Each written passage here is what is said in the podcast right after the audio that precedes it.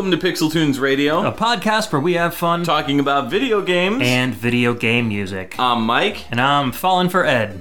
Oh, yeah. well, it's very perfect to say something like that because this is episode 69, dudes. Fallen back in time. Yes, this episode is entirely devoted to the early works of Mr. Tim Follin, VGM composer extraordinaire. Yes. So it was our what was it our last time that we did Pixel Chat like three episodes ago? Yeah. I think uh, Nico, the wee guy, asked if we were going to be doing any episodes that featured the older computer systems like the C64, the Spectrum, the Amiga, and we said 69 dudes was our, was our clue. So Right. this is episode 69. It's not a system feature to you know so to speak, mm-hmm. but we are featuring the early works of Tim Follin. Now I really obviously wanted to do a Tim Follin episode Sure. forever. And looking through his backlog and thinking about the songs that I enjoy, there's like almost too much to fit into one show. I agree. So I decided it would be a better idea if we split his career up into stuff that he did before the NES, which is what most people know NES, Super Nintendo, Right. and beyond. And so this episode would be like literally his the first song he ever wrote up to the last song that he ever wrote pre NES. NES. Right, right. so uh, you're going to hear a lot of songs that you've probably never heard before. Hear about a lot of games that you've probably never played or even heard of before. Right. So this will be a really informative and, of course, peppered with amazing Tim Follin tracks. Yeah, and you know, I think it's important to dive into the earlier works of a composer such as Tim Follin because he he is very Ahead of his time. yeah. Ultimately, we wanted to also showcase some games that you've never really heard before, and I think that it's good to get that out early on in a podcast such as this. So we'll get into that in just a bit, but first off, yeah, I am back officially. Hooray! Uh, I do want to thank Brian and Todd for stepping in for me. Definitely appreciate it. Helped me out big time. The wedding was great. Had a really fun time, and everything almost went off perfectly except for like a flowers debacle. Yeah. But other than that, it was really cool. As far as like the video game touches, because I tried, we both tried to put our personalities in the wedding as much as possible, but not like so it was too obnoxious. Yeah. So, as you said in the previous episode, the music during the cocktail hour was all like video game music. So, our good friends at Two Nerds Geeky Crafts actually did some plaques for us, some wooden plaques with video game memorable locations or stages in Yeah. games like Dr. Wily's Castle. Green Hill Zone from Sonic. That's where I uh, sat. Yeah, like a bunch of stuff that also Patty really likes in video games, like Spyro. We did Banjo Kazooie, like a bunch of different places. Dracula's Castle. Like we we really tried to make it as varied and unique as possible. Yeah. We did Zebus or Zebes or whatever you want to call it from Metroid. So it was really cool, and you know we had a cookie bar. We had you know a lot of really cool personal touches. So it was a lot of fun, really good time. So I wish I could do it every day, but That would be very expensive. that would be very expensive. so, and then we went to Montreal for our honeymoon, and that was a lot of fun. Kind of a short honeymoon, but it was it was cool. Um, it was it was my first time out of the country, and everyone there speaks French. Went to a couple video game stores. Prices are pretty crazy up there as well. Yeah, oh yeah. Yeah, especially on new stuff. Like I went to an EB Games, which I didn't know that EB Games was still up there. I knew that GameStop bought out EB Games, but it's basically an EB EB Games is basically GameStop now. So that was really cool to see the EB Games logo. Like I was like throwback. time traveling to 97. so I'm, I'm glad that the show is left in capable hands. And Ed, if you ever want to, you know, go away on a little adventure of your own someday, I'll get James to sit in. That would be fun. I'd love Yeah. to listen to a show yeah, like that. that'd be very wacky. There'd be lots of cheese. Yes. Yes, I'd fly him in. We'd just be eating cheese the Awesome. whole time. Yeah. Cheese on the flight. Yes. Cheese at home. Talking about songs while eating cheese. Exactly. Games about cheese. Yes, yes. Oh, that's a good that's a good one, yeah. So, we are definitely kind of backlogged on Pixel Chat segments, so may as well get right into it. Absolutely. We've had a lot of cool questions from you guys. I know some of these questions are quite old. like Yeah. by at least a month or Yeah, so. yeah. Apologies. Um, so if you are listening to this show and you sent a question that long ago, thanks for being patient. Mm-hmm. So uh, let's get on with our first question. This question is from Keyglyph, and she asks. Having just spent a month grinding my way through Bases Loaded 2 with your help, and she said on her show VGM Jukebox that she listened to Pixel Tunes Radio through her entire play session, all like 86 games of the Bases Loaded 2 Oh, wow. season. That's awesome. Which was pretty cool. Yeah. She goes, I'm wondering what games have demanded the biggest investments in time, effort, or dedication from you guys. These could be games that took a ginormous amount of playing time, games that you dabbled with in the past and had been meaning to beat for decades before you finally followed through, or even games that were just a personal struggle to keep chipping away at for one reason or another. Uh, RPGs. Just Yeah. There's I, I own quite a lot of RPGs, and I've gotten through very few of them. You know, the ones from my childhood or my teenage years, I guess you could say, because that's really when I started getting in- into RPGs. So stuff like Final Fantasy VII, Chrono Trigger. Yeah, I've beaten that stuff to death. I've told the Lunar story. You know, in, in previous episodes, basically, my brother ruined my save file in Lunar Silver Star story, so I was never able to go back and like I remember I tried to initially go back and start playing it. I I, I had gotten all the way to the end, save got erased, and so when I restarted it, I that game is really difficult in the beginning, and you really have to grind like Yeah. big time. So I just never started it up again. I recently picked up the strategy guide again, so I'm thinking about one of these days sitting through and, pl- and playing through it. Cool. Another one is Xenoblade Chronicles. I really love that game, and I sat down, got pretty far, and I got like at least 30 hours in. But then I moved into my previous apartment and I just never went back and started playing it again, which really sucks because I was so far. And it's like when you're that far in a game and then you come back to it like so many years later, you're just like, where did I leave off? And then a lot of games they like they'll kind of like get you back in, like they'll tell you a little bit about the story or like Yeah, yeah. previously on, you know, like that sort of thing. But I just don't know if I could do it. I I, I, I almost want to start from the beginning just to get a sense as to what I forgot. Yeah, I mean, you could also do like a playthrough on YouTube. Not watch the whole thing, Yeah, but yeah. just kind of skip to the cutscenes, or you know, True. sometimes they do videos on YouTube where they only play the cutscenes, just to kind of it would almost be like a last time on Xenoblade Chronicles True, kind true. of deal. Yeah, and then once you get up to the point where you are, then you're kind of refreshed. So Yeah. something you could do rather than having to spend all that time again. Um, Possible. So for me, Mm-hmm. definitely, I mean, and this is my answer to almost every question anybody asks me, but the Dynasty Warriors series, huge amounts of content in those games. And I'm not one to say, okay, I beat the story mode, I'm done. You know, I gotta go out, I gotta collect every character, I gotta Mm-hmm. Right. level every character up, I gotta get their level 3 weapons for every character, I've gotta go through the, you know, the extra modes and play every single one and 3 star or 5 star, what, whatever, you know, perfect them all. And so the same holds true for Hyrule Warriors. I started playing that game the day it was released. I am still playing that game regularly. Oh, wow. There's just so much content in it. And Yeah. I've got a couple more level 3 weapons to get. You know, they keep coming out with new maps with DLCs. There was Oh, the really? adventure map and then there was the Terminus map and then there's like the new game plus map or whatever. Um I beat the story mode and never went back. yeah, no, the story mode was just the beginning. Beginning, yeah, me. yeah. Uh, so there's that, and then Mother Three, too. You know, it, it wasn't one where I was like chipping away with little at a time, but I just I got so into it, Mm-hmm. and I was playing uh, using an emulator on the PC because I didn't have a you know a translated cartridge to play in my Game Boy Right, right. uh, until very recently.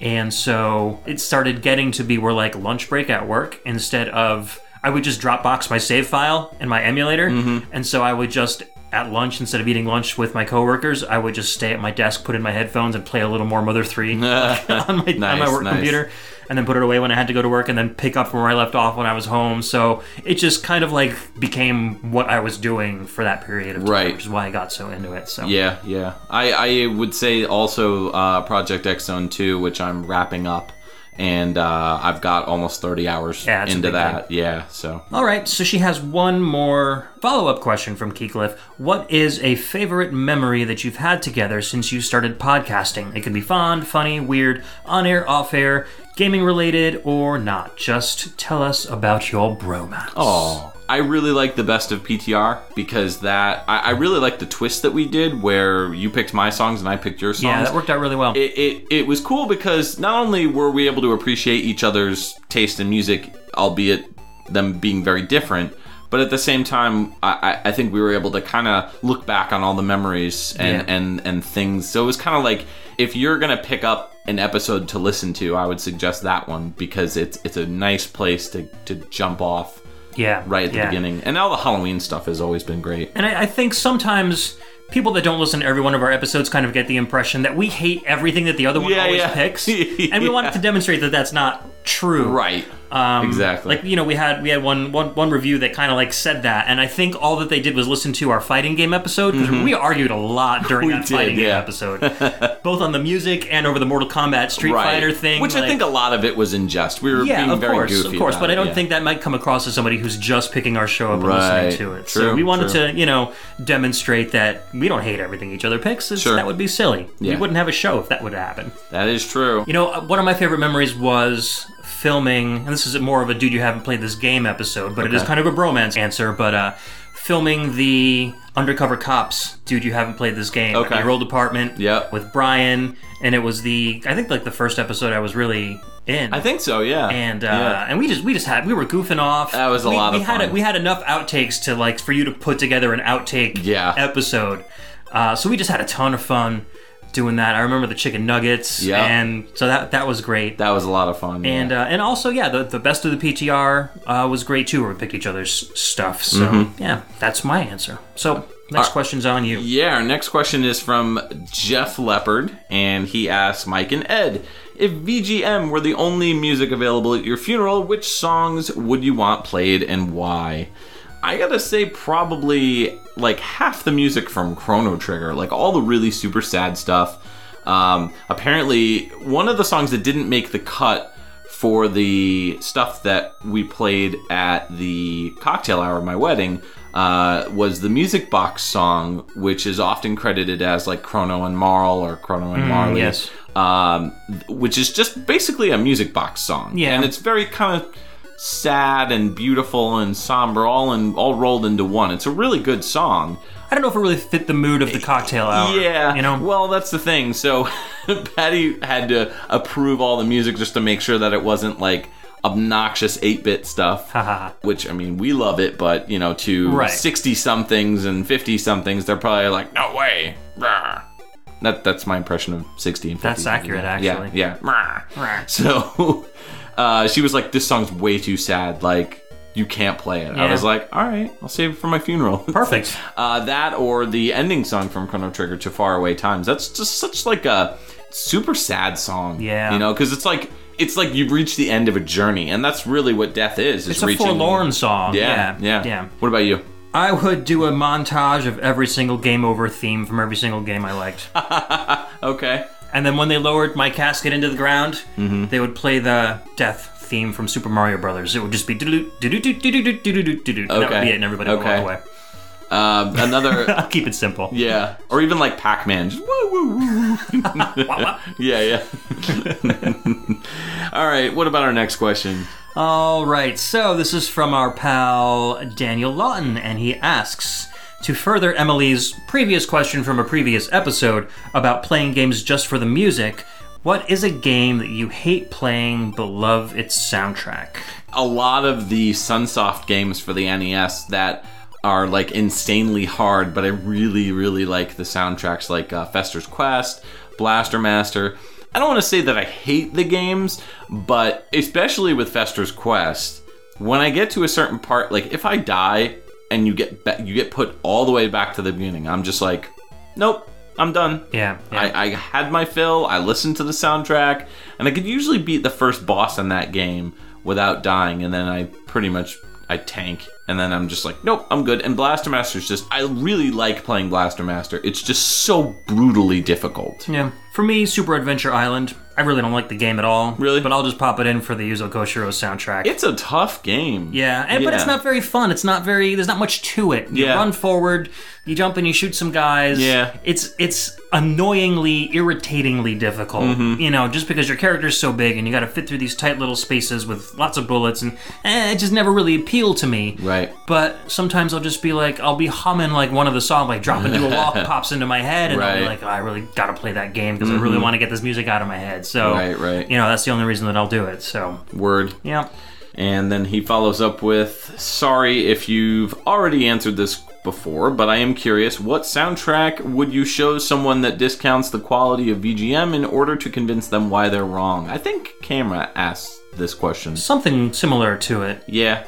All the music played at my cocktail hour, you know, like very rich sounding stuff, stuff that if you listen to outside of a video game, you'd be like, if you played this for somebody, they'd be like, oh, what's this? It's pretty good. You're like, oh, this is video game music. Super Adventure Island is, is actually another one too. Like anything that sounds like that, like I played that for my now wife, and she was just like, I was like, "What do you think of this?" And she's like, "It's pretty good." And I was like, "Yeah, it's video game music." You She like was VGM? yeah, yeah. what about you?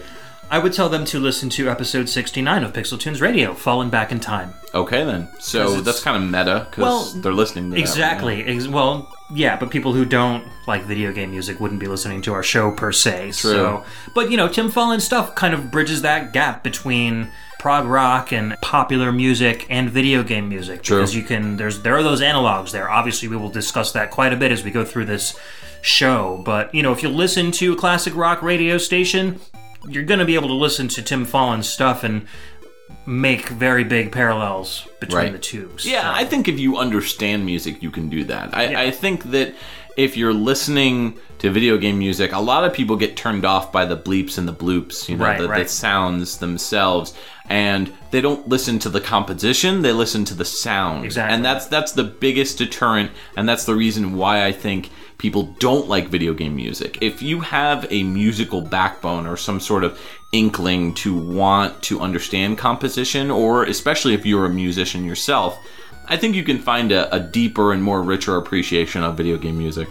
Well, and I think that's why Tim Follin's music is so easily accessible because right away you can tell that's a guitar, that's a bass, that's Right. drums, you know, that's a keyboard or a piano. Mm-hmm. There's instant associations with each instrument to each channel of whatever system this music is being played through. Right, right. So, what do you say we start off with our first track on on that Sounds note? good to me. So this is a really quick track, but it's very historically significant because it is the first song that Tim Follin ever wrote for a video game.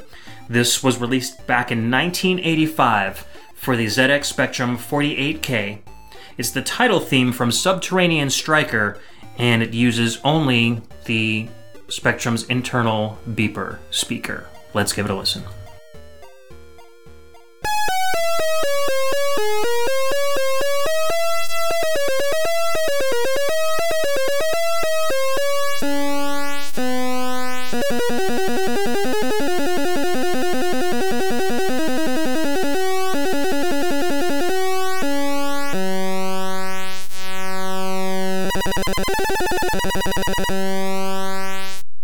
And welcome back. Probably the shortest track we've ever played on the Yeah, show that was before.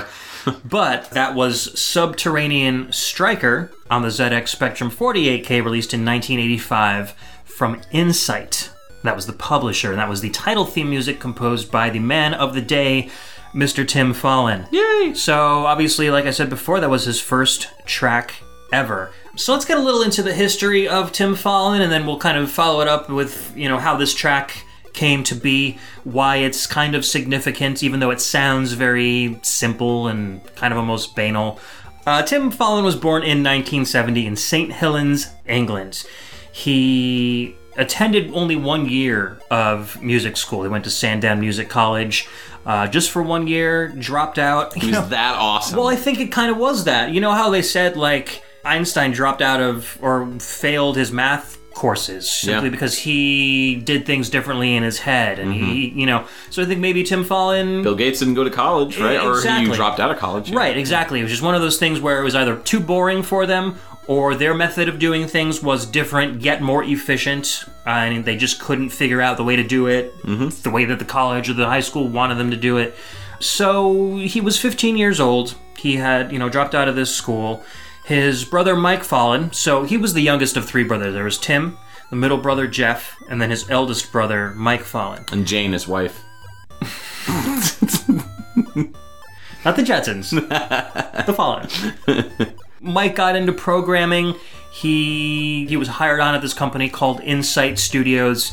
They were a kind of a fledgling company starting to make games for the ZX Spectrum.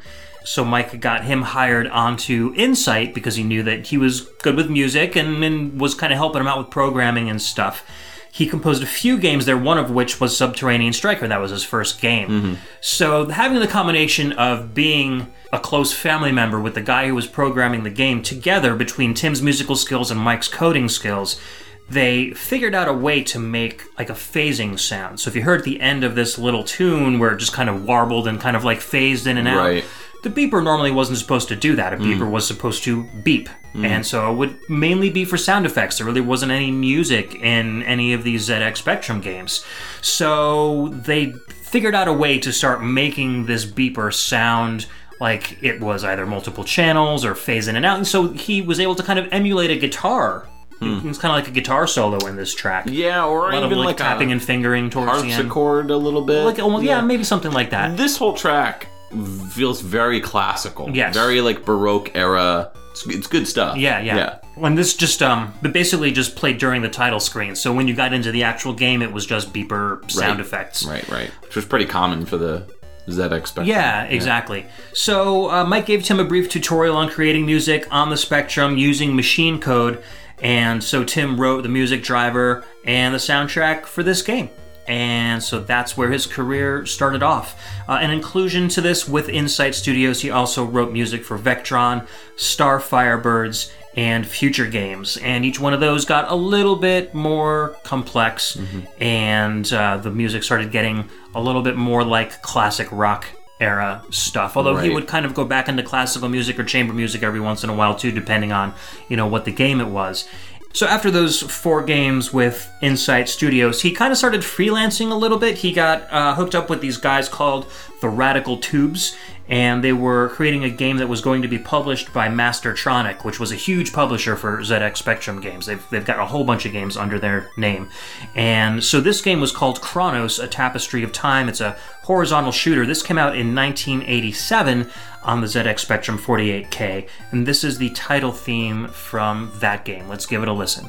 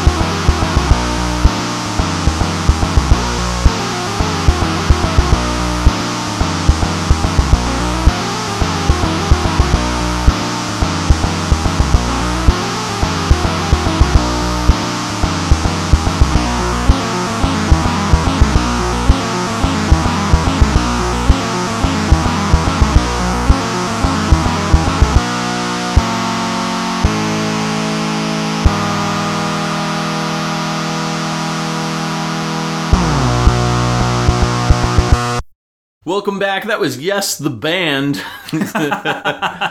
no, that was Tim Follin, uh, but the track is called Title.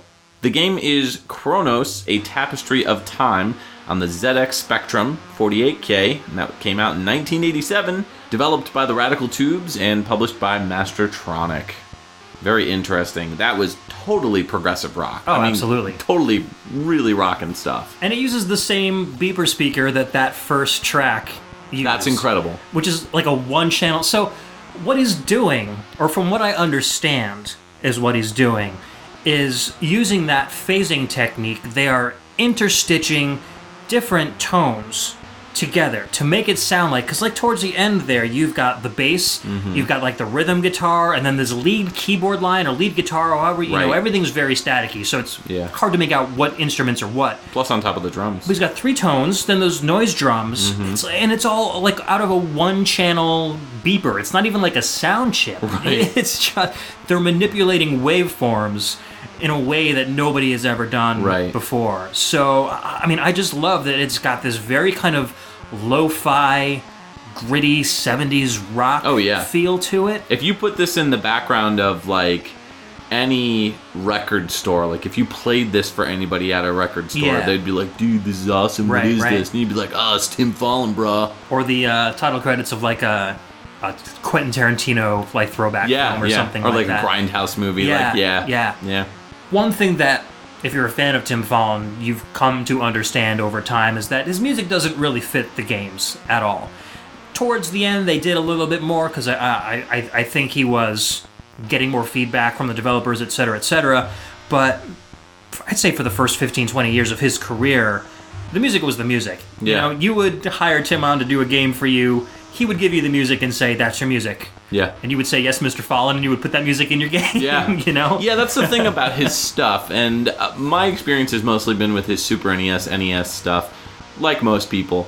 But you didn't listen to Tim Follin music from games with the expectation that what you're playing is what you're seeing. Yes. You listen to it as its own experience, Right. And that's what makes him such a like impressive composer because he could literally know no boundaries when it comes to video game music. I think a lot of early composers for video game music tried to make something that sounded melodic and sounded unique but also could fit in with what you were seeing in the game and you didn't really see that with Mr. Follin.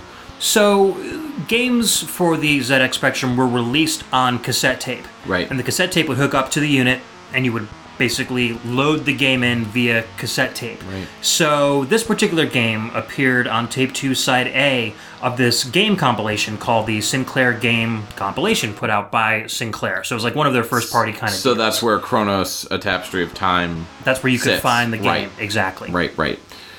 So, as far as Tim goes, he followed his brother to Software Creations, uh, which was a developer which made games like Plok and Spider Man X Men Arcade's Revenge, and so many more, which we'll talk about in a future episode.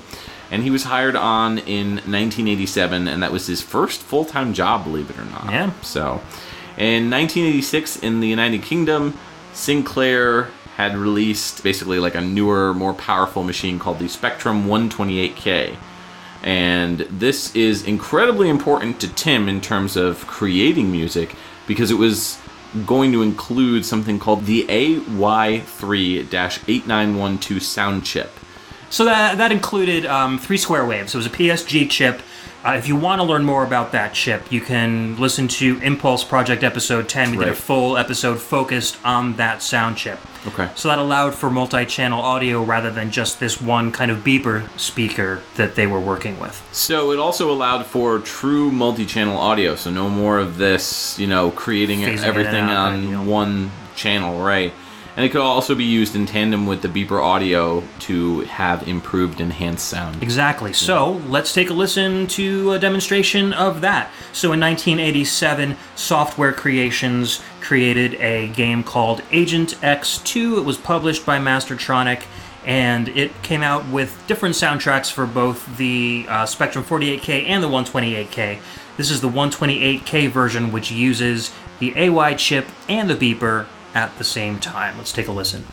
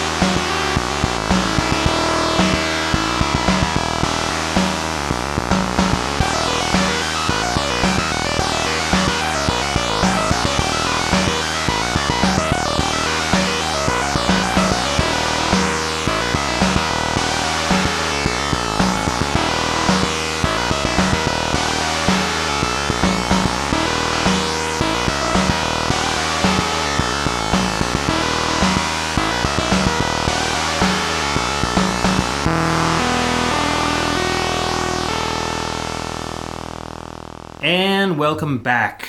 I hope your headspace is back screwed on correctly from that little acid trip there.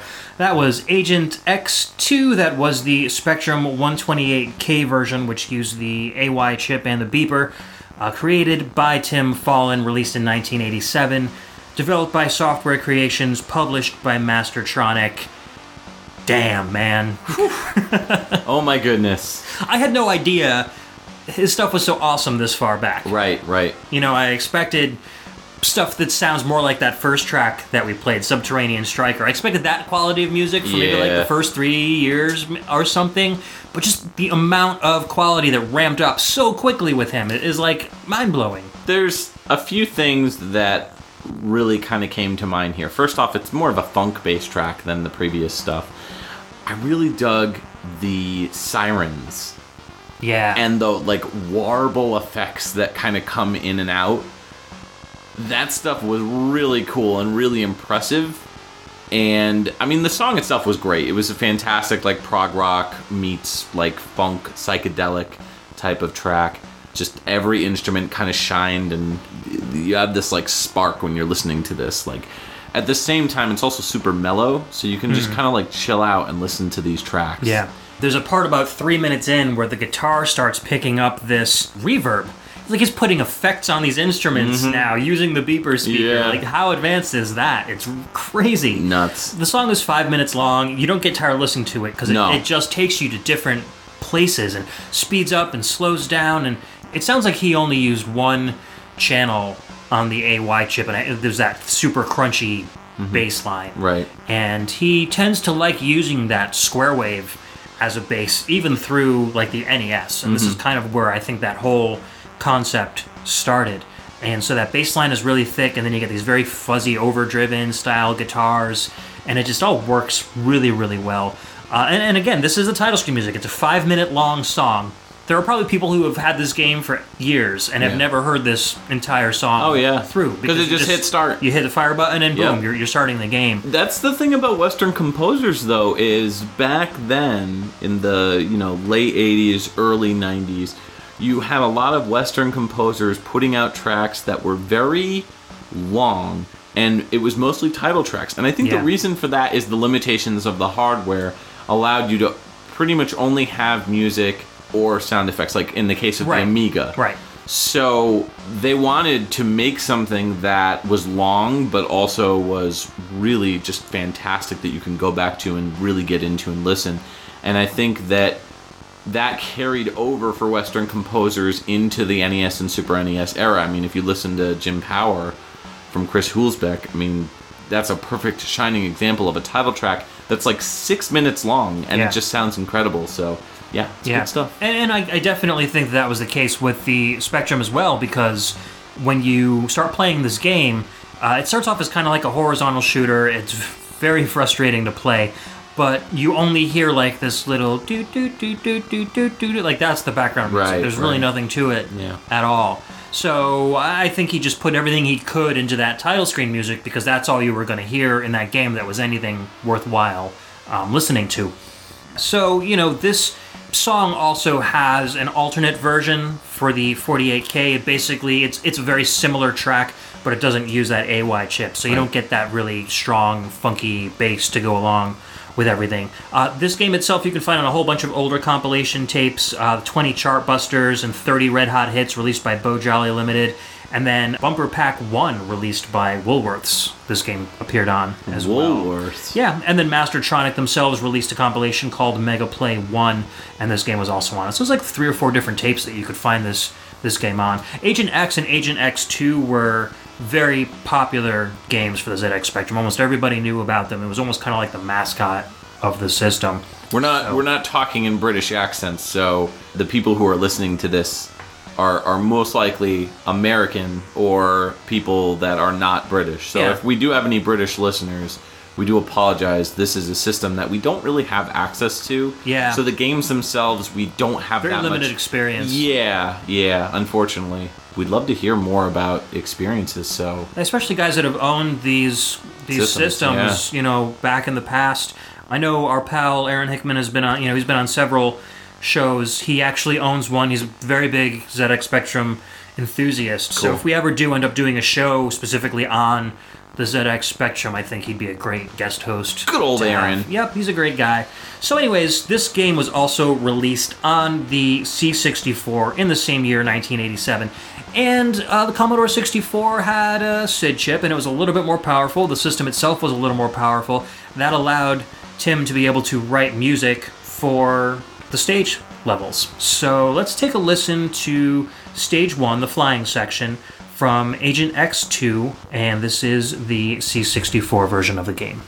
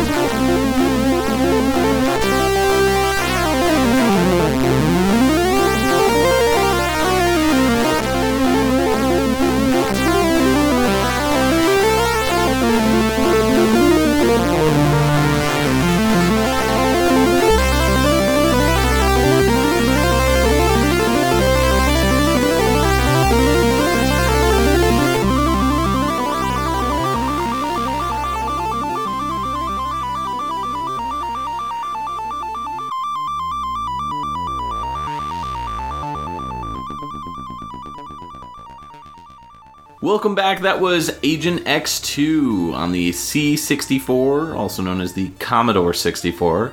1987 was the year of release. so, hey, you never know. Somebody might know, might not know. Software Creations is the developer, and the publisher was Mastertronic, and that song was called Flying Section by Mr. Tim Follin.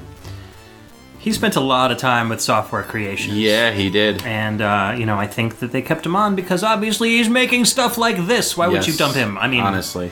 sheesh.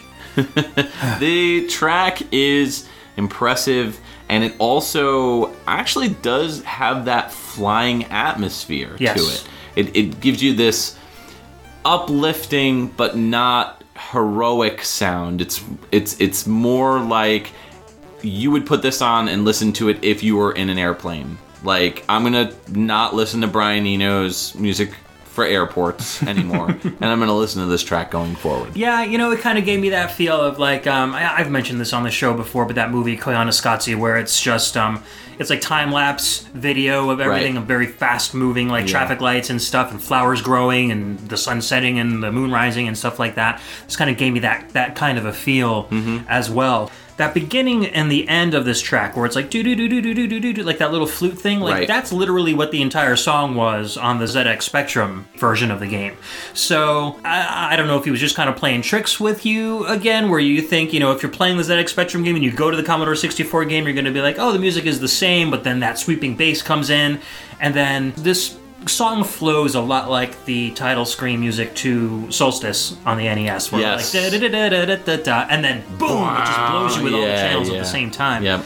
So I think he likes doing that a lot, where it makes it sound very simple, and then you're like, oh, okay, what am I listening to now? Right. So this game was developed by a gentleman named Andrew Threlfall. He was a graphics designer at Software Creations, and they worked together a whole bunch. They did Sky Shark, Bubble Bobble, This Game Agent X2, LED Storm, Black Lamp, Bionic Commando, Sly Spy, Ghouls and Ghosts. We're going to be hearing from these games as we go through the show. And then also, once they moved over and Software creation started doing systems for the 8 and 16 bit era computers that us Americans are familiar with and video game systems. They worked together on Thomas and Friends for the NES and Ken Griffey Jr. presents Major League Baseball for the Super Nintendo. Thomas and friends like Thomas the Tank Engine. Thomas the Tank Engine. Okay. Yeah, Tim actually wrote a really good rendition of the Thomas theme song for the NES for that game. Yeah. It's, it's actually pretty cool. Very neat. Yeah, it's not played a lot because not a lot of people even realize. There's a whole bunch of NES games out there, I think, that Tim Follin worked on that people don't even No, real. no. Like when I tell people about Pictionary, they're like, "What? What are you talking about?" yeah. And I'm like, "Well, take a listen to the soundtrack. Yeah, that's one of my definitely- favorites. Yeah, you'll hear what I'm talking about." So, Agent X2 was pretty cool. It starts off as this horizontal shooter where you're kind of um, shooting these patterns of floating objects that come towards you. The bullet that you have is just this little one pixel wide beam. It's very hard to hit, guys. So you're struggling through that a little bit. Once you finish and beat like three mid bosses, you move on to the next level where it's a side scrolling action game. So you're this agent, you've got kind of, you almost look like Inspector Gadget a little bit. Hmm. And you've got to shoot all the enemies in this little stage, kind of like an elevator action. It's just very tall and narrow. There's a lot of different levels to it, and you jump up and down. And then once you beat enough enemies, you get this three digit code. Once you get the three digit code, you have to find this terminal, punch the three digit code into a terminal, and then you move on to the next level. You do that several times, and then it turns into a breakout clone. Hmm. And you see the Mad Professor. So the full title of this is The Agent X2 The Mad Prof is Back. And so you're in Agent X1, you were the same character fighting against this mad professor who wants to take over the world. Agent X2, he's back.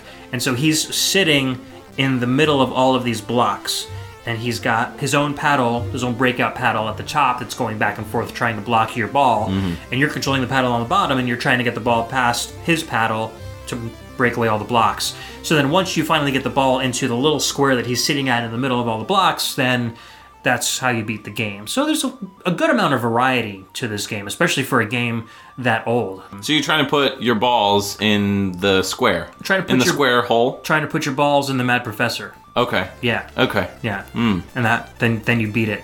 Oh, okay. Yeah. Yeah. That's how it works. Oh, okay. It's very interesting. Wow. Sounds like a fun game. It was it was pretty fun. You know, I played through it on the C64 and the controls a little loose, but it didn't take me too long to get used to it and I was um, I had a little bit of fun with it. How does this compare with the ZX Spectrum version? Well, the ZX Spectrum version, I only played the first area, the horizontal shooting area, and the ZX Spectrum only allowed for six colors. And it's not like I'm talking six colors on screen at once. I'm talking about there was literally only six colors. It was a black background, and then you had like red, blue, green, cyan, and white. Right. And so those were the only colors that were allowed. Hmm. And so the graphics in those games are always very harsh. Right. It's really hard for me to appreciate this stuff. I respect it Yeah. For what it did for games, but very similar to Atari. My first experience actually was with an Atari. The very first game that I ever played was, I believe, maybe either Frogger or Burger Time on the 2600.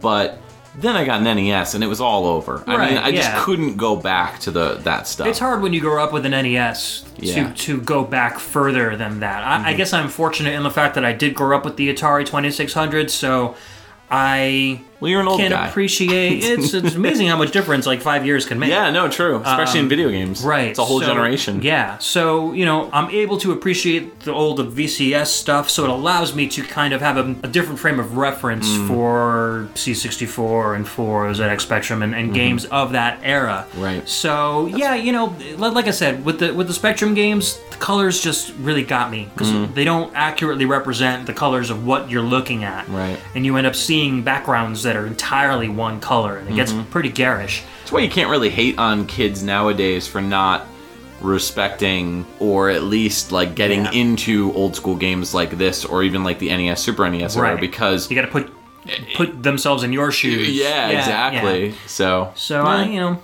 whatever. yeah, I'm sure there are people that are older than you know 40 years old going, well, what do you mean you don't like the ZX Spectrum? Because it's what they grew up on. So Yeah. it's what they their baseline level was for True. video games. So and and that's not to say that the games didn't play well on the Right. Spectrum because they were fun. That earlier game that I talked about. Chronos: A Tapestry of Time. We didn't talk too much about the game during that break, but it's a it's a pretty decent horizontal shooter. There are walls you can break. There are different levels with different like tons and tons of enemies, particle effects when things blow up. Like it's a decent game. It wouldn't have made a very good NES game. It was just that there's only six colors available to use. Mm-hmm. Right, so, right, right. You know, and and also like Mike Follin created a lot of those games, and he was a talented dude. Like that whole family, of the Follins, they just all have very good brains. It's interesting. Western composers typically tend to work. I, I notice as as almost like a family unit in a lot of ways. Yeah. You don't see that as much in in Japanese developers. A lot of Japanese developers they were hiring through like newspapers at the time, or putting out ads, or these very young developers and composers would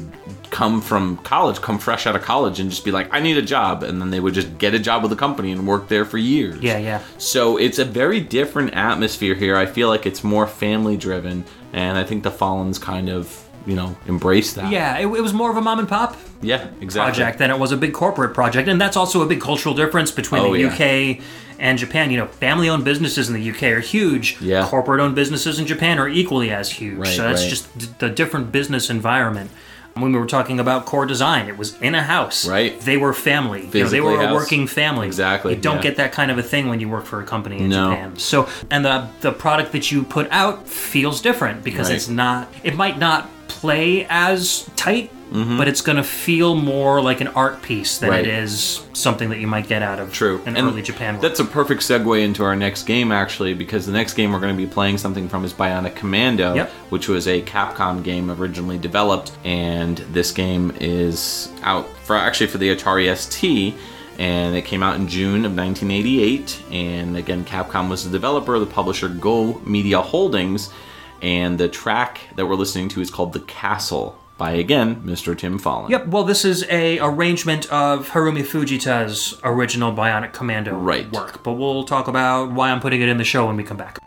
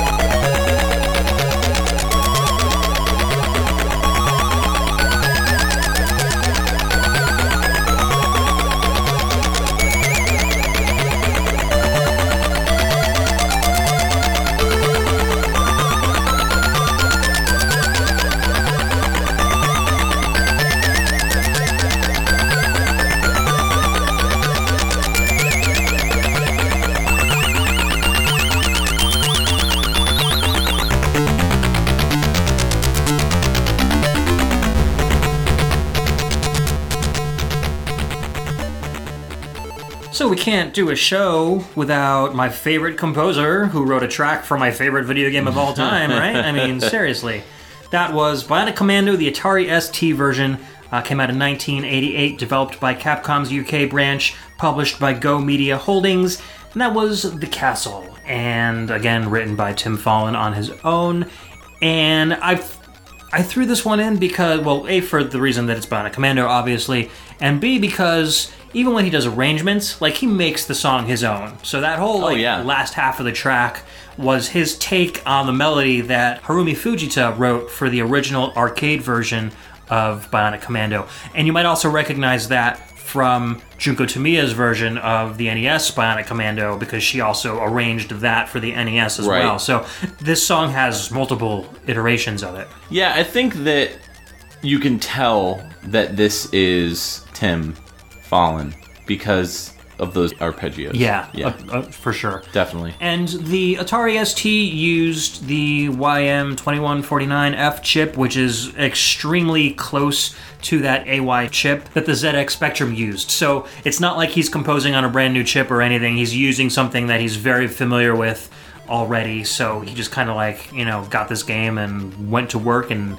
did his stuff. The game itself, obviously, it's just, just a direct port of the original arcade version. It's nothing like the NES version. For some reason, when they Hmm. made the NES version, they completely overhauled the game. Everything except for the bionic arm mechanic. That's Right. like the only thing that stayed. You know what they could have put in? A jump.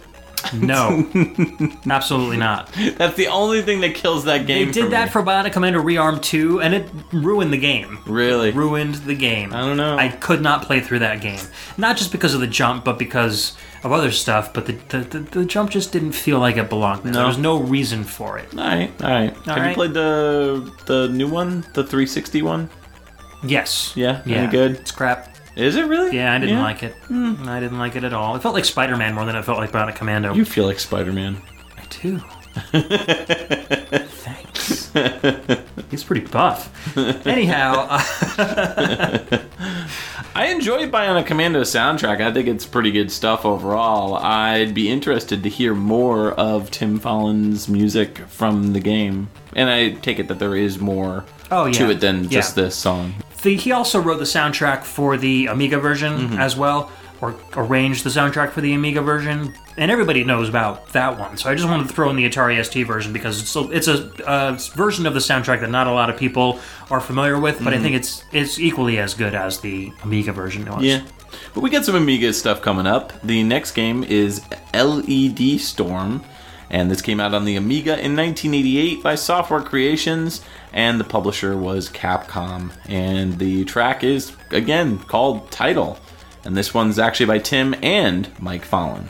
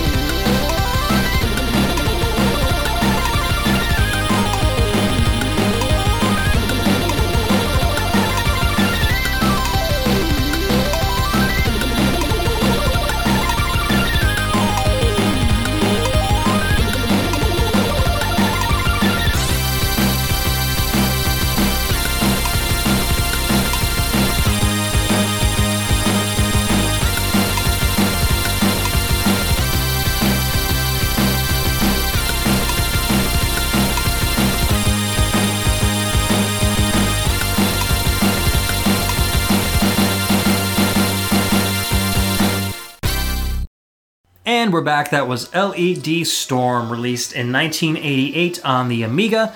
that was created by Software Creations. This is, you know, continuing Tim's career with Software Creations.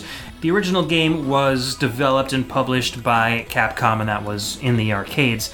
This is the title screen music, and it's interesting. If you, it's kind of almost contradictory information because if you let the title screen go, there's, you know, it goes through several different screens, like in attract mode. Right. And it has the credits for the game, and under music for the game, it credits Tim and Mike Follin. However, in interviews with Mike Follin later on, he says himself that he never created any music for any games. Oh, really? Huh. So perhaps th- what they meant in those credits was that Mike Follin created the sound driver that Tim Follin is using. Oh, maybe. for this game. Okay. and that they were both part of the sound team, and then it just got kind of miscommunicated into music for the header. I, I have no idea. Yeah, Um, it's really tough when it comes to credits, especially in in Japanese games. It's a little easier in the European stuff because you can actually talk to the developers Yeah. and the composers. Yeah. So There were two different methods that Tim used to create music for the Amiga.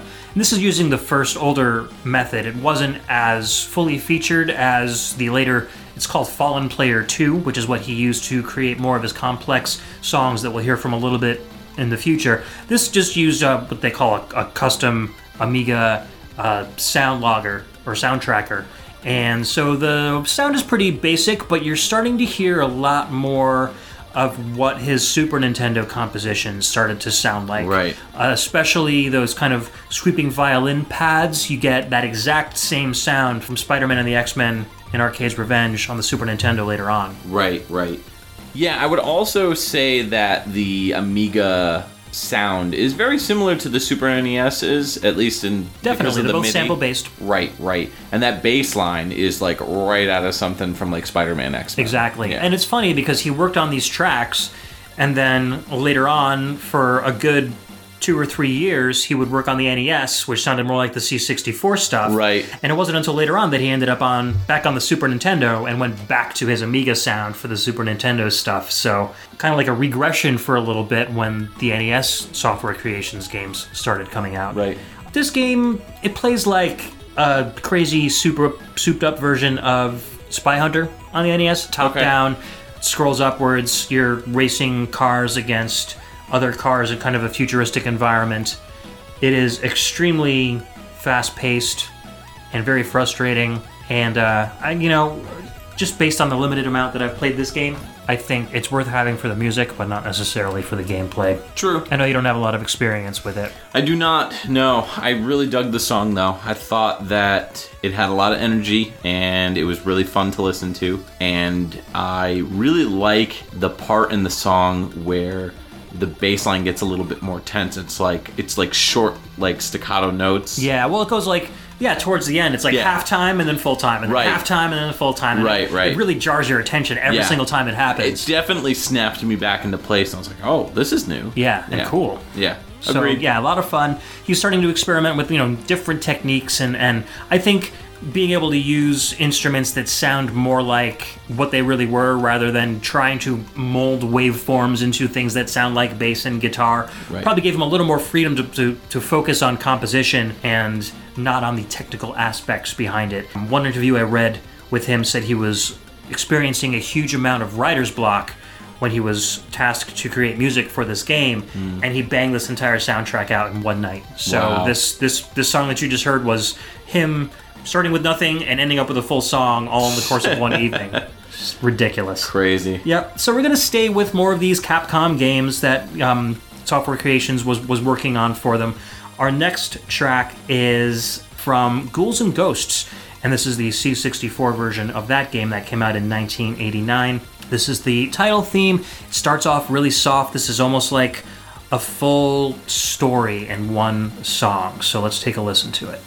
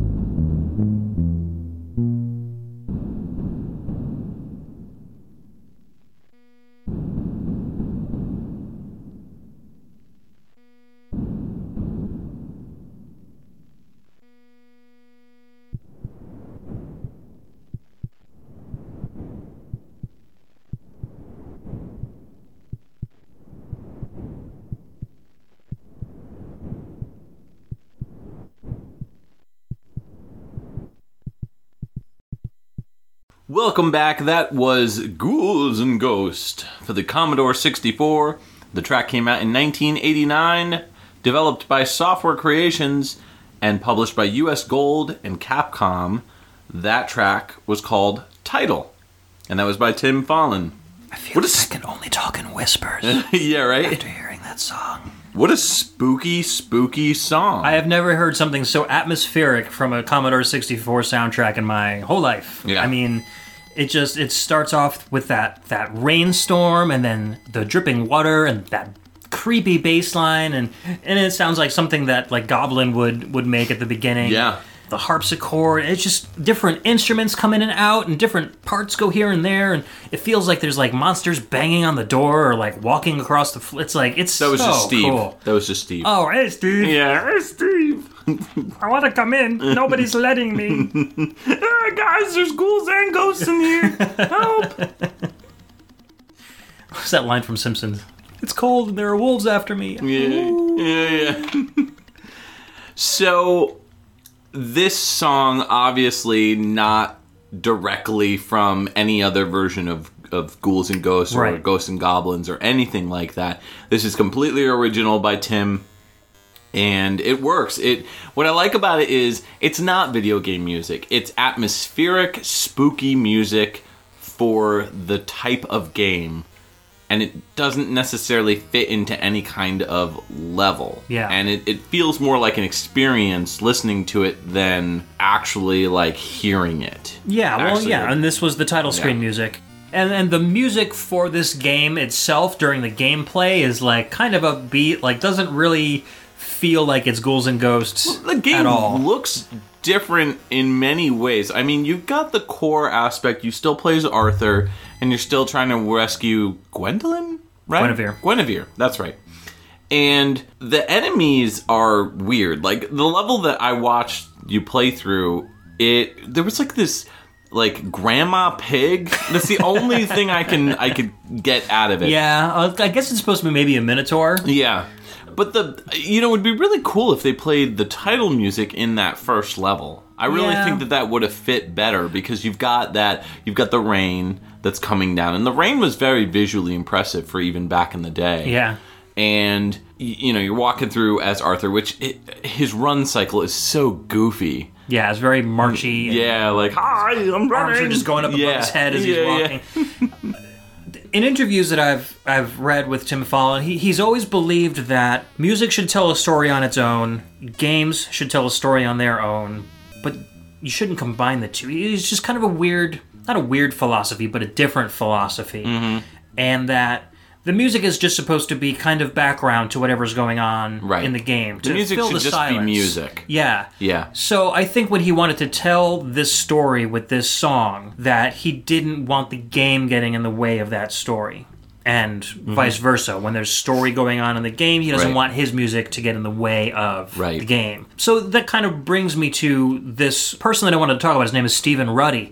And if you are a fan of Tim Follin, then his name might sound very familiar. They worked very, very closely while they were at Software Creations. Stephen Ruddy was an amazing programmer, and actually, he's still in the game industry to this day. Oh yeah. But he coded all of this game. This was his last C64 title, hmm. Ghouls and Ghosts. He also worked on Black Lamp Bubble Bobble C64, which is praised as being like one of the best arcade to C64 conversions in the library. He did the C64 version of Bionic Commando and LED Storm.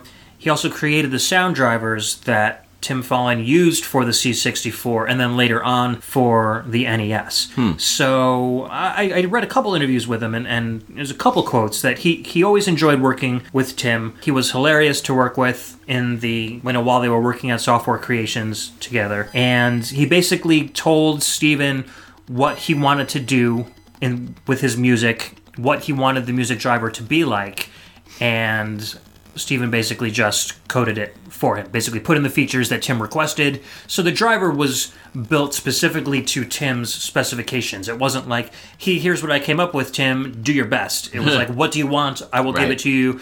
You know, Ruddy was a fantastic coder and obviously doing all these games by himself or with a team of only two or three people under him, you know, he was able to get things really, really done. There's a quote about this particular track that I read.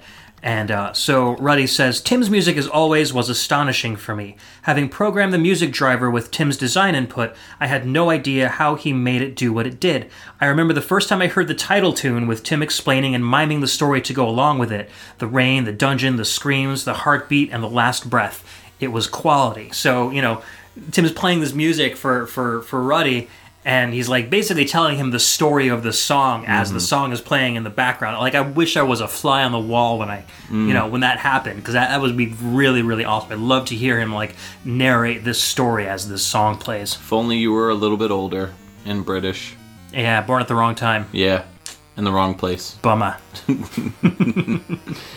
So, I mean, I enjoy Ghouls and Ghosts games. Actually, I just picked up Ultimate Ghouls and Ghosts on the PSP. Yeah, that's a good. That's a very good game. But this this game, this version of the game, just plays and looks and sounds completely different. It's like a totally different experience. Most Commodore 64 games were, you know, For they just- ports, right. And and and it was also essentially they were uh, Western developers take on a Japanese game developer's game. Mm-hmm. They weren't working side by side. It wasn't here make a mirror image. W- sometimes they wouldn't even give them the code. It was like here make a game that looks and Like kind of this. feels like this. Yeah, yeah. but it it's not going to be a direct port and it never was and so they i guess they kind of tried to make games that they felt would appeal to the c64 audience but using the assets and properties of you know the game that came before it You know, it's interesting to think about the way that things were back then for the video game industry. I mean, you had the US and, and Japan markets were basically the same for the most part. I mean, you had arcades, they were big, they were huge hmm. back then. And you had the NES just slowly starting to come out around this time. It was out, but like. It, it didn't be- really become like a phenomenon until like I'd say Mario 3. Like that's when everyone owned an NES. And so kids were still going to the arcades. They were experiencing games like Ghouls and Ghosts in the arcades, Ghosts and Goblins, whatever. And then you had the Japanese market, which was like totally arcades. Like there were giant arcades and amusement places that you can go and Yeah. play, and games were very social. And it, it the, I'd say the American and, and Japanese markets were very similar, but the UK market was a little different because there was the crash that happened, and after the crash, computer systems were like the focus. right right It wasn't consoles, it wasn't arcades, Exactly. and and it was more just like kids getting these computers that their parents would buy them or whatever, and they would just like play these games on these computer systems, and the computer systems were mostly designed for in in like there was only games in mind but it wasn't the focus of the right. system it was supposed to be like a computer Yeah. and yet kids were learning how to program and like all the top like western programmers that were coming out with these games with these kids and these like teenagers that were like learning how to program and create this content on their own Exactly. and then later on that's when you get like the tim follins the chris huelsbecks like the, the because they trained themselves. Right. They had a natural aptitude for it. They were interested in it. Exactly. Mm-hmm. That's how Mike Follin started with his career. And I don't think American kids really had as much of an opportunity for No. Mm-hmm. that. You know, you would have to go to coding school or have somebody teach you. computers were completely different you were using DOS or using Windows. Right. There Not were- a lot of com- people in the U.S. back then owned computers. Yeah, that too. And there was also, you know, there were Commodore 64s in the US. Right. They were nowhere near as widely spread out as Right. it was in the UK. Yeah. And there wasn't a community built around it. Exactly. We, didn't have those magazines that you can go on the shelf that came with demo discs or that taught you how to code. Mm-hmm. Right. You know, they we would have to import them. And I remember Right. them being like 10, 15, 20 dollars to get these magazines Mm-hmm. that were published in the UK and then mailed, you know, shipped over here for us to buy. You know what it was it a lot more exclusionary. I would say that the U.S. and Japanese markets were more consumer based. Exactly. And the UK market was more developer based. Community-based, Yes, yeah. community based, exactly. So it's it's interesting. And that's how these games came about. Indeed. So let's move on to our next game. This is Kix. Kicks. Kix? Q I X. Pronounced QIX. Pronounced like the cereal name. Yeah. Yeah. Or like ninjas doing Ninjas? kicks. Oh, yeah, Yeah. sure. The game came out on the Amiga in 1989, developed by Alien Technology Group and published by Taito, who we had a full episode I don't know anything about Taito. No, definitely not. The track is called High Score, and again by Mr. Tim Follin.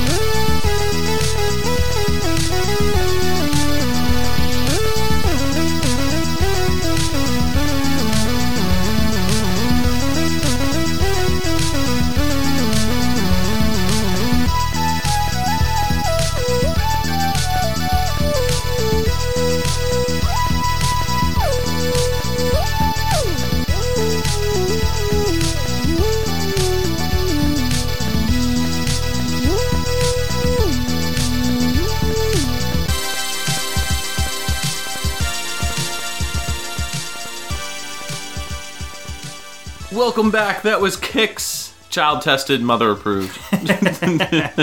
Not the cereal. Not the cereal.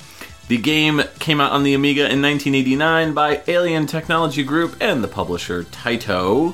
And that track was High Score by Tim Follin. Yeah, it's funny. Tim kind of like ended up doing a lot of games for Capcom and then ends up doing like a couple games in a row for Taito. Hmm. Kind of jumping around from Japanese developer to Japanese developer. Alien Technology Group I couldn't really get much info on. It's obviously not Software Creations, although he did work with Software Creations after this game, so I don't know if he just kind of freelanced with them a little bit, Most likely. um, or if they were an offshoot of Software Creations. No clue. This Um, track. It's like Chord City. I'm, one. I'm, I'm like waiting for a 70s announcer to come on and just be like, we'll be right back after these messages. Like, yeah. It- And he's it- taken those influences obviously very far in oh, this one. yeah, absolutely. I mean, it's just, it's such, it's interesting because it, it's pretty clear that he's a fan of progressive rock, but it's, it's also pretty apparent that he grew up eh, during a time when the 70s like that style of music just like really influenced him as a composer. Of course, yeah. Yeah. So like it, it's pretty clear that he really digs this stuff because he puts it in every game. Yep, yep. That's just his style, you know. Yeah. And, and he can do other stuff too. It's just that he, I think he only does it if he's requested to do it. Yeah. And if the developer's like, do whatever you want, he's like, okay, '70s prog. Right. Yeah, that's that's pretty much what I would say. I mean, like a lot of the composers that we listen to on this show, they they compose music that they think would be a good fit for the game. And I don't think Tim does that. I don't think that Tim's ever asked to do that either. Yeah. And I can't think of any other composers that that rings true to. You know, sometimes like Matt, Matt Furniss, stuff- I was gonna say Matt Furniss, yeah. I- a lot of a lot of those UK guys that had kind of bigger names, I think, were given a little more freedom Yeah. to create music that they wanted to, rather than music that would fit the game Mm-hmm. because they were just so good that people didn't mind. Mm-hmm. You know, okay, this doesn't really fit the theme of the game, but it's, so good anyway. like, Right. who cares? Yeah. That's true. They're just doing their stuff, and Yeah. and I, you know, I think that's cool. that's cool. I think it's cool. cool. Um, you know, with kicks, I don't know if you ever played kicks before, but there only was in, also only in my bowl of cereal.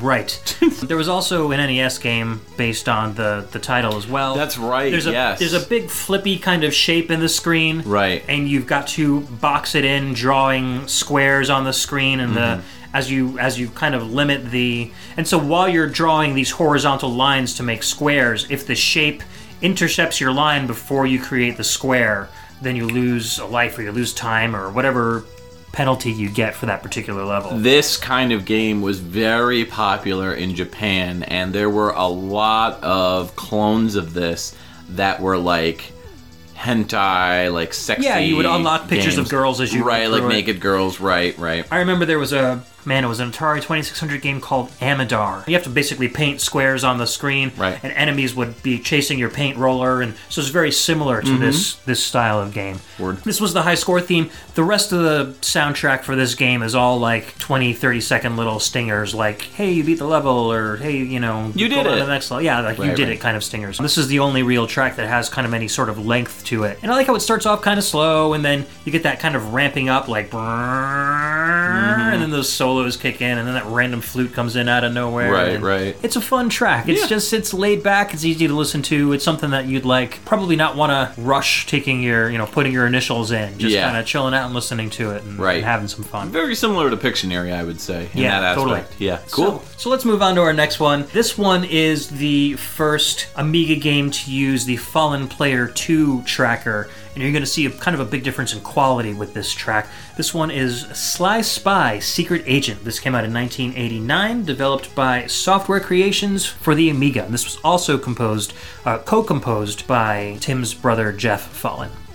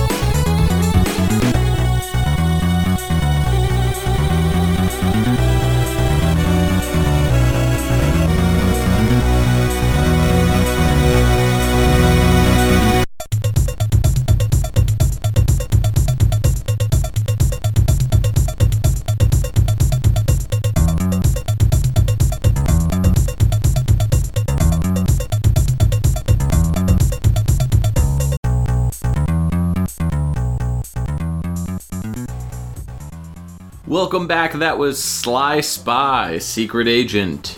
The game came out on the Amiga in 1989, developed and published by Software Creations. The track was called Stage Theme 1, and it was by Tim Follin and his brother Geoff Follin. Now that's what I'm talking about. Yeah, man. that's that's where you see the Follin sound evolve into what it is today just that groovy disco sound lots of really cool sweeping violins Got a funk vibe is, to it.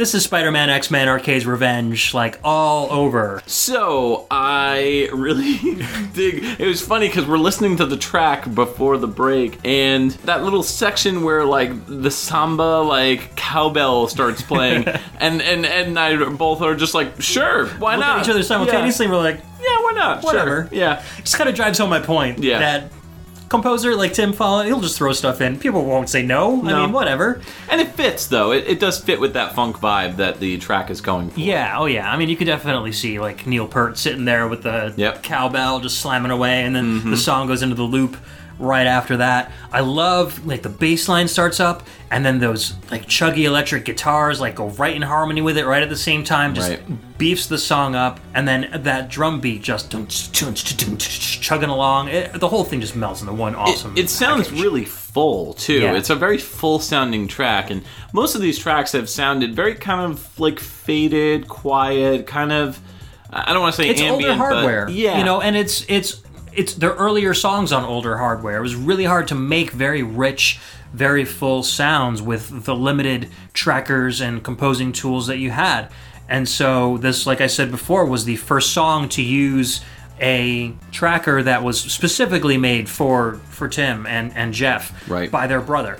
And so it, again, it's a family affair. They knew exactly their skills, and so you end up with something that's specifically built for making awesome music, and awesome music was made. so- it's a family affair. yeah, I find that, like with the Wolverine on the NES soundtrack and some of the other soundtracks that both Tim and Geoff have worked on, you, you get more of a disco feel. I think maybe Geoff might be in a little bit into the more into like disco music. Okay. And then Tim is kind of like into the prog rock music, and That so makes when sense. they when they compose together, you get kind of a combination of that. Because Plok has a lot of disco stuff, Yeah. Mm-hmm. too, and that was mostly Geoff with a little bit of Tim. So it's just stuff that I've figured out along the way. Tell me about other stuff that you figured out along the way. Well, three Amiga games used that Follin Tracker 2 format.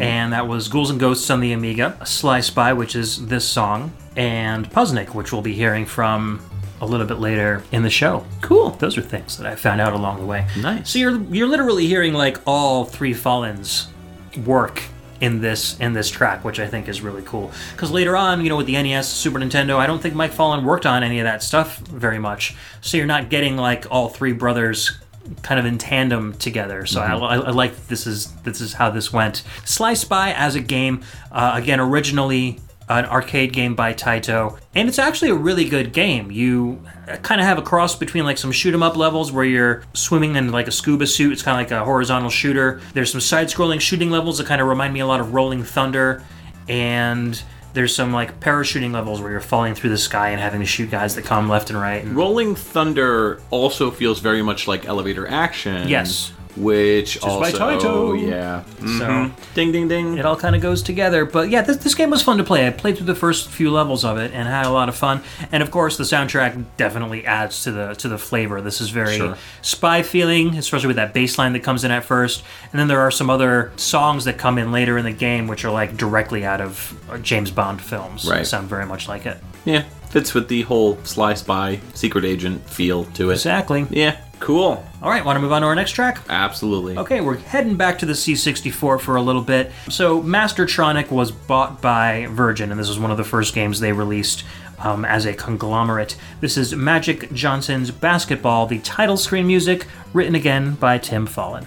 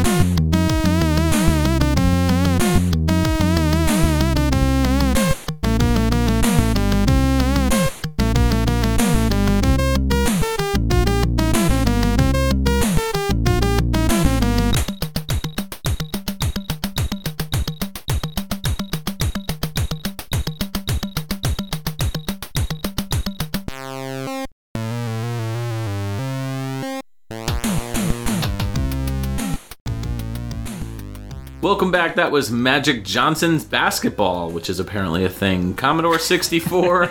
1989 was the year of release by Virgin Mastertronic. There was actually two Magic Johnson basketball games. Oh, yeah? Well, there's Magic Johnson's. I've heard this called Magic Johnson's basketball and Magic Johnson's MVP basketball, Hmm. but then there was also Magic Johnson's Fast Break, which had an NES Oh, yes. version as well. I remember that one. And actually, Tim Follin wrote the soundtrack to those games as well. He was a big Magic Johnson fan. I guess. At least in the fact that he was getting paid money for games that he was starring in, so Right. I he didn't have anything against him. Yeah. I like this track a lot. I like that phased, kind of almost feedback sounding Yeah. breakdown in the middle. That Uh, one I've- starts off. like- yeah, I, I've heard, you know, doing Impulse Project, I've heard a lot of Commodore 64 music and a lot of the demo scene music and a lot of stuff that kind of approximates rock and guitar. And I've heard some good stuff, but nothing dating as far back as 1989. Right. Like this is ahead of its time as far as like that kind of sound goes and how you can manipulate that that that use that pulse width modulation to really make it sound like a real feedback guitar. Well, that's the thing is he allowed himself the opportunity to experiment then with what developers and fans later experimented with like way later on. Yeah, so like you would hear right. So the stuff that you're playing on Impulse Project, it's all done by people who had the system for years and years and years and the system had been out and people had been detailing okay, you could do this, you could do that. Creating new Exactly. drivers and creating new ways to make music for it. Right. And so the fact that something like this came out way back in 1989 shows the testament of brilliance that is Tim Follin. You got it. Word. That's why we're here today. It's true. Talking about this guy. yeah, man.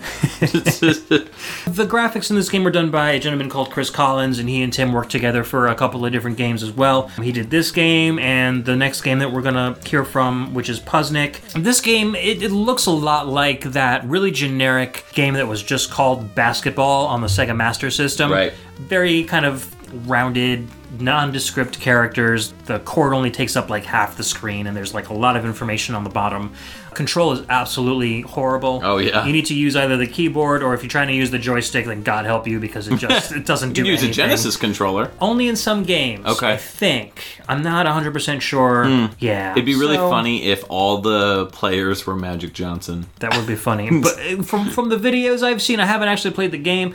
From the videos I've seen, it looks like all the players are white. So none of Okay, them then. Magic Johnson. Wow, okay then. Maybe it's like Magic Johnson is holding a tournament, like a basketball tournament, and for his he's like the king of basketball in this fantasy that I'm creating I on see. the fly. I see. Go on. And he crafts this tournament and he fills it with only white basketball players. But they're white basketball players from like the beginning of basketball time. So you have History's like best Yeah. Caucasian ga- basketball players. Exactly Okay. right, and so he's gathered all of them up, including Larry Bird, to play basketball. Yeah. have Larry Bird. Oh, of course, and Wayne Gretzky's in there too, For no particular for reason. no reason at all. And Evil Knievel. Yeah, sure. Yeah. Let's do it. Stunt basketball. Anyhow. That's so- how NBA Jam got created. True story. Evil Knievel? Evil. They they were gonna call it Evil Knievel basketball, but they just couldn't get the license. Evil. Knievel wanted too much money, so, So they were they like, just decided to license the entire NBA instead. Yeah, they were just like NBA Jam. Knievel comes very expensive. It's true. Hey, he does. Anyhow, what was your take on this on the, on the track itself? It was good. Much like most of these tracks, though, my big problem is that they're too subdued. Hmm. They're too quiet. And It's hard to make really raunchy rock on a C64. Yeah. I mean, you get those tones, and that tones, are, you know, that's what you work with. So I, I, I think the furthest that I could go back as far you're as looking for like goes- more of a chuggy metal kind of song. No, or- it's not the type of music that I have a problem with. It's the sound of the systems. it's not punchy enough. It, it's not punchy enough. It's very kind of floaty, and it's it's very like Ethereal. Yeah, Yeah, yeah, and that's his style, too. And it's not bad. I'm not saying that it's bad. It's just what I'm. I, I feel like what I'm looking for and what type of music that I really enjoy is the the, as you said, like punchy, heavy, gritty, but also like I like really light-hearted stuff. I just don't like l- sounds or music that sound very. That's why like.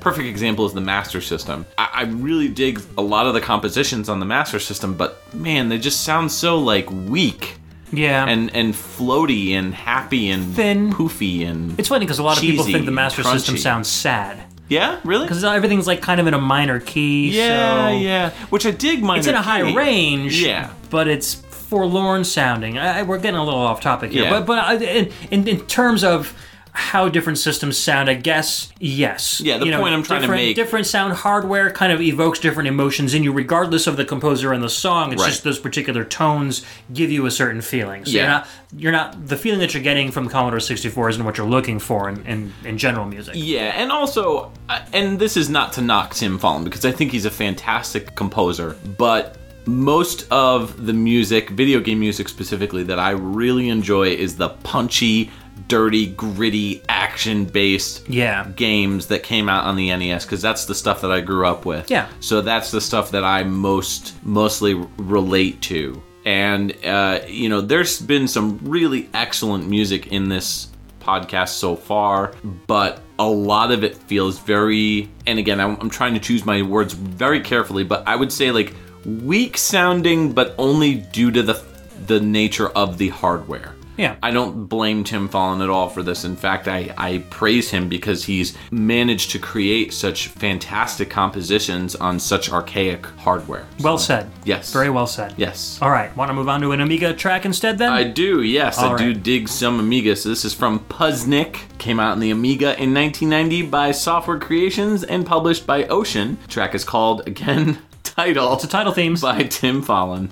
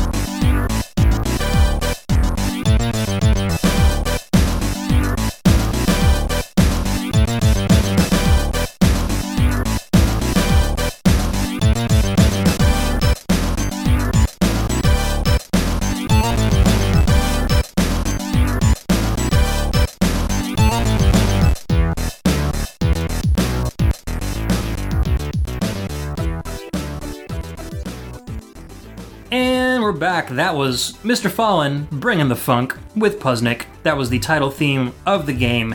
And I think what makes Tim Follin unique, or one of the things that makes him unique among a lot of other composers, especially in the UK, is that he didn't start off in the demo scene. His first work ever was for a, game. video game. and he Right, right. stayed that way. Yeah. And you know, Rob Hubbard and and, and uh, a lot of the other guys, Ben Daglish, you know, they uh, they all started off in the demo scene. They they Your own tell. yeah, they all submitted tapes to companies or joined up with companies after they had a portfolio and, and lots of public releases. But, you know, again, with Mike Follin and family, he just kind of got in on the ground level and started doing it. My point is is that I think if Tim Follin were to have had released music for the demo scene, it would sound like this Okay. because this is this is that funky solo driven very amiga demo scene sounding kind of a song This sounds like a secret NBA Jam track. yeah this is like the choose your characters track. Yeah, And then yeah. like NBA Jam Super TE. Yeah. That never came out. NBA Jam for the Amiga. Yeah, yeah. That only exists in my mind. No, I, I really actually this is one of my favorite tracks from the show so far that we've done. I mean, the rest of the tracks were also really cool, but I really dig the like 90s slash like late 80s take on funk. Yes, for sure. And so even though the synths are really warm, really like bright sounding, at the same time you've you've got this like awesome bass. Like that bass line is just like really sly, really slick sounding. Yeah, I, I enjoyed that part. I enjoyed just the, the the cool solos, the fact that you know that snare was super super loud, and just that grindy kind of bono bono bono bono bono.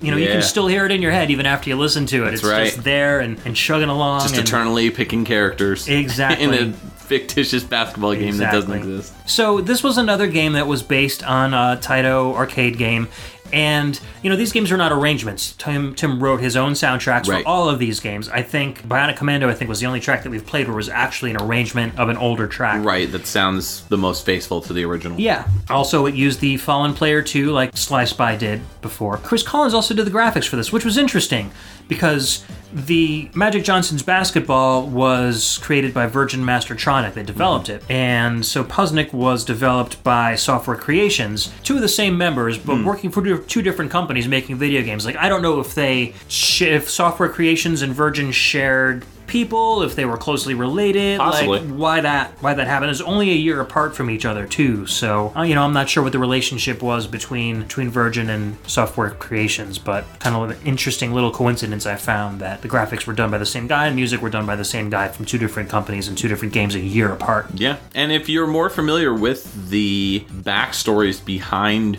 Virgin Mastertronic and how they relate to software creation, shoot us an email at pixeltunesradio at gmail.com. Let us know, and we'll, you know, maybe fill in the blanks at a later episode. Absolutely, that would be really cool. All right, let's move on to our last track of the day, which is fitting because this is also Tim Follin's last Amiga game um, and his last game for any of the UK based computer systems before he started exclusively moving on to NES, Super Nintendo, and the systems Moved to that- Japan. Yeah, Became a rock superstar. exactly. Big house, large, large, big cars. Got a bionic arm. Yeah, yeah. Etc. cetera, et cetera. Yeah, yeah. None of that makes any sense. No. Anyhow, so let's listen to Gauntlet 3. Uh, this was released on the Amiga in 1991, again developed by Software Creations and published by US Gold. Uh, this is Tune 1, again by Tim Follin.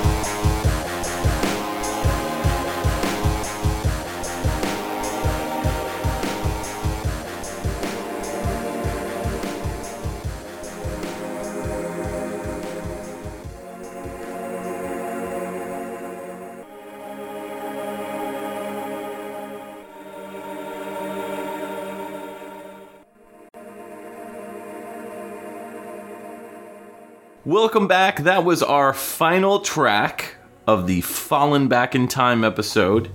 That game was Gauntlet 3 on the Amiga, and that came out in 1991, developed by Software Creations and published by US Gold. The track was Tune 1, and that was by Mr. Tim Follin. Yeah, this is the first track that plays during the actual gameplay portion of the game. That snare, man, that is so incredible. The drums are really just fantastic here. I mean, it sounds like a real kit. yeah, It yeah. really does. Yeah, the snare and the all of the drums sound fantastic here. Two things I thought when I was listening to this track was A, he's really channeling Led Zeppelin, got some some, some John Bonham stuff going Right, on there. definitely. And B, when are the Kid Rock vocals going to kick in?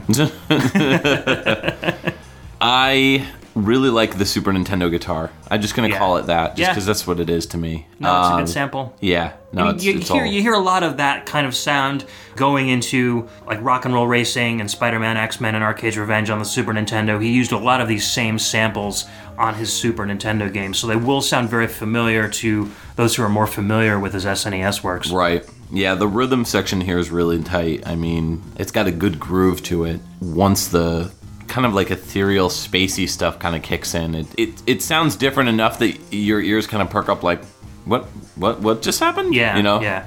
And then going back towards what we talked about earlier in the show about how Follin's music doesn't always fit the game.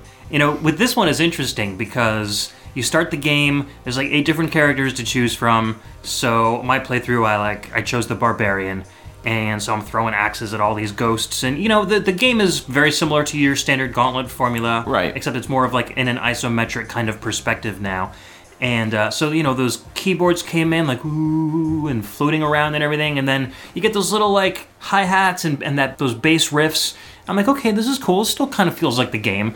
And then the guitar and the snare drum come in, and I'm like, this doesn't feel like Gauntlet at all anymore. Yeah. it's really really interesting. This is one of those rare circumstances where I would say that the gameplay should match the music just because, you know, you hearing like 70s prog rock mixed with like Gauntlet, like Yeah. a hack and slash it when I play games like this, like games like King of Dragons or Knights of the Round or, you know, those type of beat 'em ups, you know, this is more of a hack and slash, but still it doesn't fill me with the same like feelings It, that I it would adds get. to the atmosphere of the It, game. it does, and it, I'm just saying that it, it may not add to it 100% the right way necessarily. It's great music, good stuff, but very similar to other games that he's done. Like his big focus is I'm not going to do music based on what should fit. I'm going to do Right. just awesome music, and he does. One really interesting note about Gauntlet 3 is that some of the characters that you play as kind of take on more like I guess you could say like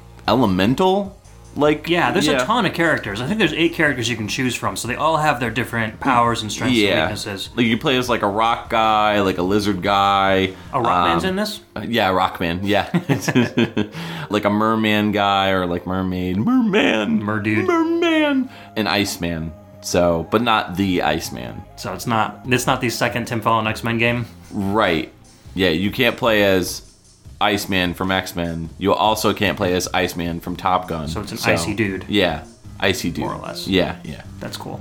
yeah, I mean, I just chose the Barbarian because he was on the top of the screen. He was the most familiar to me. I'm like, I just want to get that kind of gauntlet experience Right, right. going on. And I played through a bit of it. You know, it's very brown. There's not a lot of variation in the color palette, at least from from what I played through. But it's playable. I mean, it, it's easy to tell, even though it's isometric and there aren't really shadows underneath the guys. It's it's easy to line yourself up with the ghosts and the, the monsters and stuff. Sure. And uh, you know, it was, it was pretty easy to get through for the most part. I can imagine that once you start going through even further, that it's going to get more and more complex. But there's also a multiplayer mode, so you can go through with a friend and kick ghostly butts. That's what she said. Well, you had me until ghostly butts. And just a fitting end for his last foray because it just kind of like the way that that draws out. It's kind of like you know, I'm leaving you, but there's more. It's like, remember me. Yes. I'm Tim Follin. I'll be back on the Nintendo consoles. Tim Follin, Follin. I'll try to make a Genesis game, but they'll cancel it, and nobody will hear the music for another decade and a half. Um, so, Half, half. Exactly. So, talking, you know, into the future, Tim Follin stayed with Software Creations, ended up creating a lot of amazing games for the NES, the Super Nintendo, moving into live Redbook audio on the Sega CD, um, creating the amazing Ecco soundtrack for the Dreamcast. You know, his career obviously didn't stop here. He only got bigger and bigger, and his soundtracks got, I wouldn't say they got better.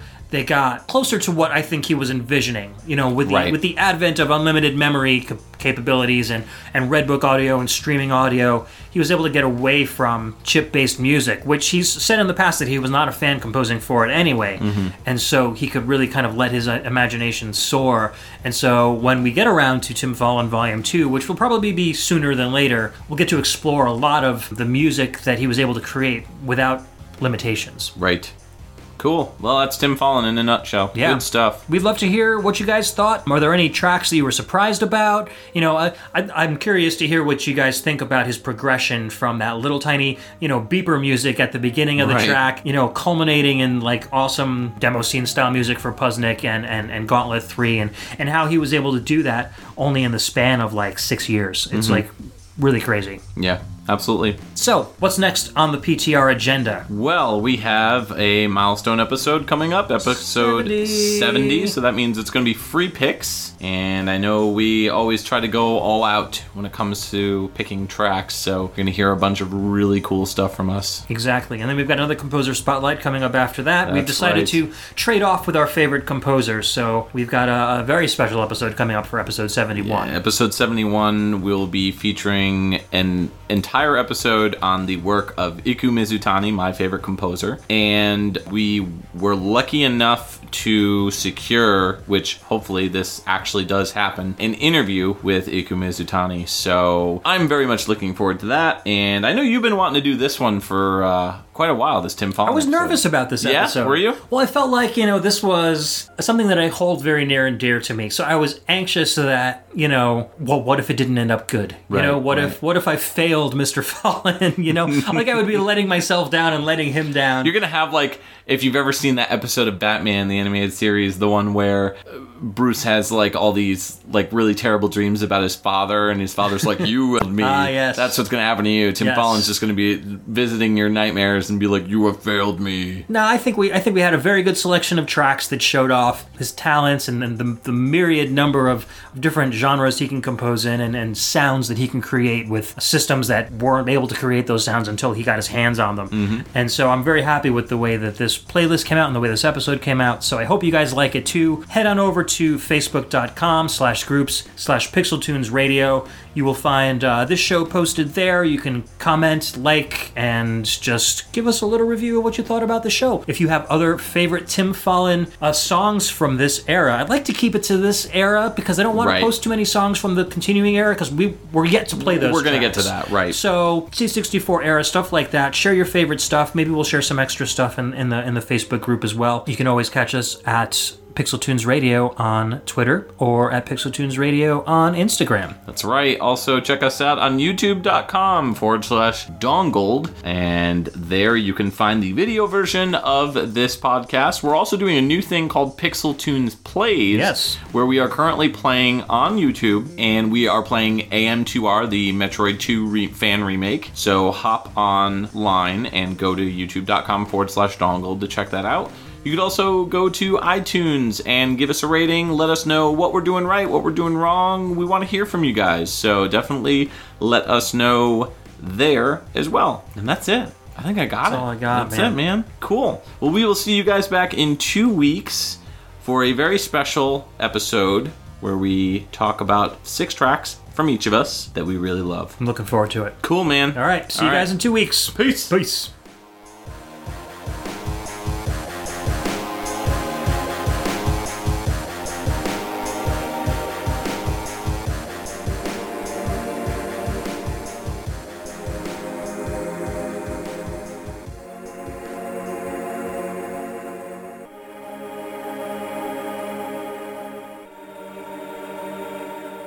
This is super uh, Superman.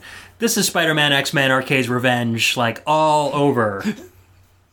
Shut up. This is Superman, X Men, Spider Man's Revenge. Superman in Barcade's Revenge. Yes.